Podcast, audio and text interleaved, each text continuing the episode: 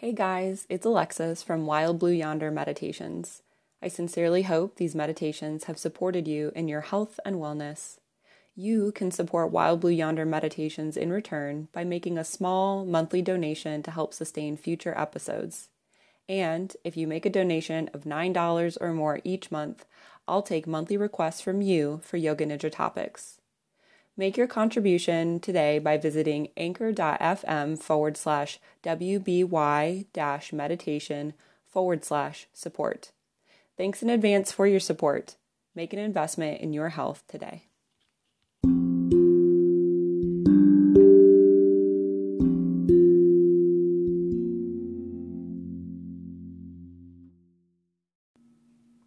I'm Alexis, and this is your weekly contemplation.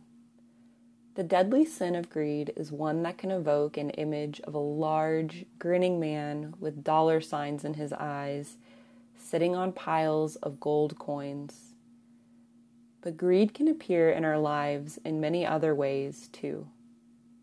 Whether it's greed of our time, our resources, our friends, or our opportunities, greed can appear anytime we feel as though we don't have enough.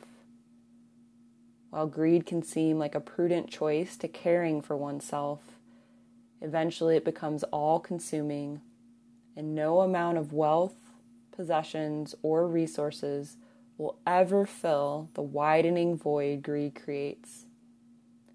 It creates disconnection from the self and the core values by which we live our lives.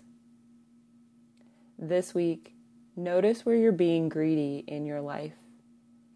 Without attaching judgment, can you notice this happening? Can you become curious about this greed and see if there's a deeper message it's trying to communicate? I'm Alexis, and this is your weekly contemplation.